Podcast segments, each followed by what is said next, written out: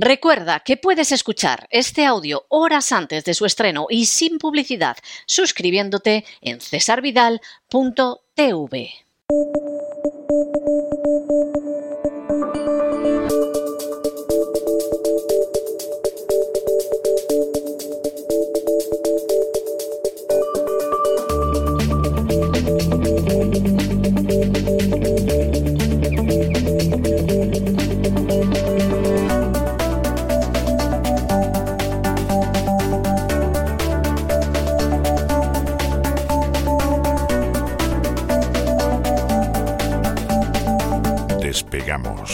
Con Lorenzo Ramírez.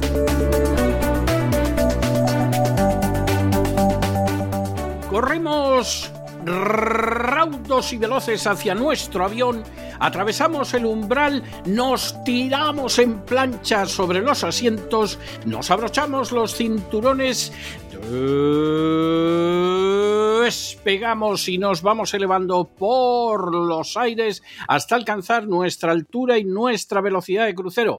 A mi lado, don Lorenzo Ramírez con una sonrisa de fin de semana, pero vamos, verdaderamente impresionante. ¿Cómo se nota que estamos a viernes y que la emisión del Despegamos es abreviada y además se dedica a anunciarles lo que va a pasar en el gran reseteo en cesarvidal.tv?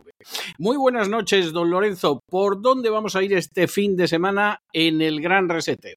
¿Qué tal? Muy buenas noches, don César. Yo contento porque al final da mal tiempo buena cara, porque la verdad es que el escenario que tenemos en el ámbito geopolítico, en el terreno geopolítico internacional, cada vez es más preocupante. Empezábamos prácticamente esta semana anunciando esos tambores de guerra de la OTAN y cómo se quería seguir apretando, estresando, como decía la Rand Corporation a Rusia en 2019, después de ese discurso, de esa intervención de Trump planteando que los países europeos tenían que incrementar presupuestos en la OTAN. Estaba preparando el programa esta mañana eh, analizando el último informe de Corporación RAN eh, hace escasas horas, que ha visto la luz, The Day After se llama. Podríamos eh, resumirlo como el plan de los halcones del Pentágono para la guerra contra Rusia. Ellos ya dan por descontado que la guerra entre Ucrania y Rusia ha terminado, por lo menos en esta fase, vamos a decirlo así, tradicional.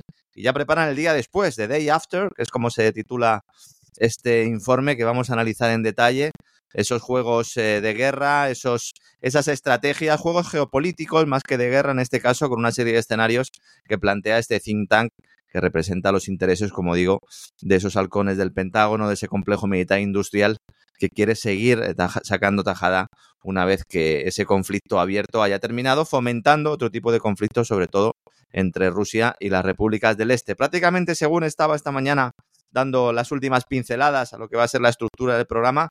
Eh, ha anunciado el, gobierno ruso que ha muerto Navalny y ya es lo que nos faltaba, don César, ¿eh? que se haya fallecido Navalny en la cárcel, ya es lo que faltaba para que todos los países occidentales pues pongan la pica eh, contra Rusia. Decía la representante de exteriores rusa María Zaharova a la prensa en las últimas horas diciendo que le iba, iba a dar igual el, el, el, examen forense al cadáver porque Occidente ya tenía su, lista sus conclusiones, su propio veredicto. Han tardado mucho en determinar eh, quién fue el que cometió Nord Stream 2. De hecho, todavía oficialmente no lo han admitido, pero ya verá don César como a Navalny claramente pues eh, eh, le sitúan, ¿no? Como una de las víctimas claras de, Putin, del Kremlin. Recordemos que este tipo lleva en prisión desde hace tiempo y fue declarado culpable eh, de delitos, eh, como entre ellos el de crear una organización eh, extremista, una organización sin ánimo de lucro que violaría derechos humanos, que financiaba grupos extremistas y que además implicaba a menores de edad en acciones que ponían en peligro su vida. Vamos a tener a Navalny hasta en la sopa, seguramente, don César, durante las próximas horas, durante las próximas semanas, y veremos finalmente si esto no, es... No, no se ha suicidado, entiendo. O sea, el método Epstein no, se ha ahorcado, en este caso... no, ha sido el método Epstein, ¿no? En principio... parece, ser, parece ser que venía de dar un paseo en una zona ártica.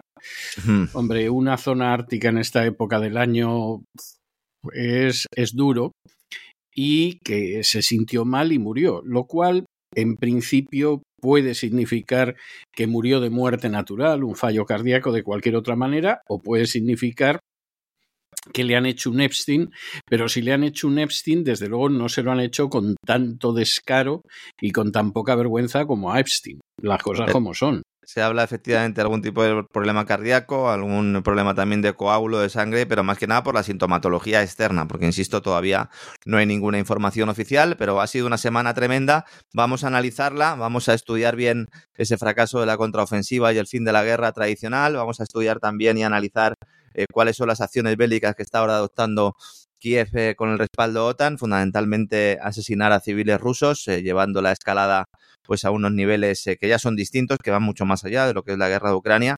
Veremos cómo la OTAN va a entregar un millón de drones a Ucrania. Stoltenberg hace escasas horas también ha realizado este anuncio. Tenemos conferencia de seguridad en Múnich que comienza este viernes.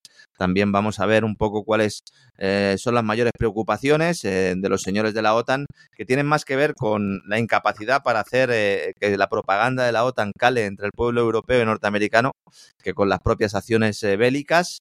También vamos a analizar la importancia de ese corredor. Yo me, imagino, yo me imagino que ahora la mayor preocupación es Abdiezka, que los rusos están a punto de conquistarla. Sí, ese es, ese es el asunto, ¿no? Lo que pasa es que quieren huir de todo lo que tenga que ver con el ambiente bélico y con el terno bélico, porque evidentemente esto muestra, pues, como las costuras de la alianza pues están completamente destruidas, ¿no?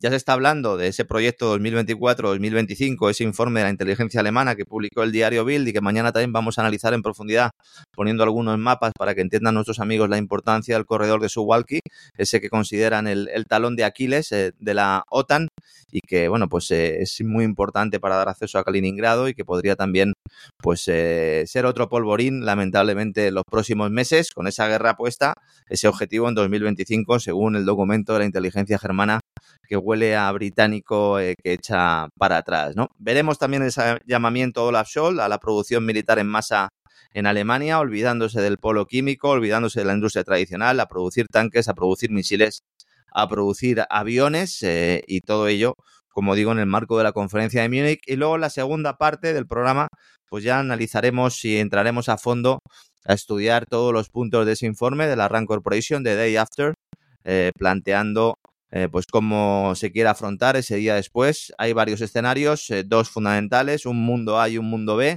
Los dos serían favorables a los intereses de los norteamericanos. En el caso de la RAND Corporation no habla tanto por la OTAN, sino por los intereses, como decía antes, de los halcones del Pentágono. Hay un mundo A y un mundo B, un escenario más favorable y otro menos favorable.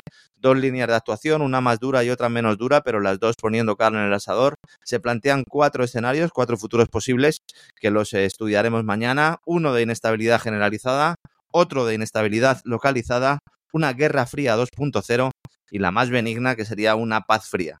Al final, la RAN hace unas observaciones que son muy importantes para ver realmente pues, lo que están pensando los estrategas en Washington y lo que están eh, analizando y estudiando los estrategas eh, que pasan los días muy cerca del río Potomac. Un programa de geopolítica, volvemos a Ucrania, volvemos a Europa. Bueno, yo creo que va a ser otro de esos programas que nuestros amigos que nos acompañan desde hace años van a disfrutar mucho y los nuevos, pues evidentemente espero que también, no sé.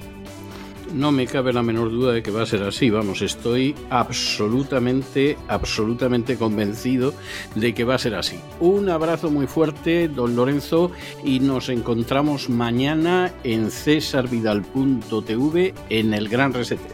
Un fuerte abrazo, hasta mañana, don César.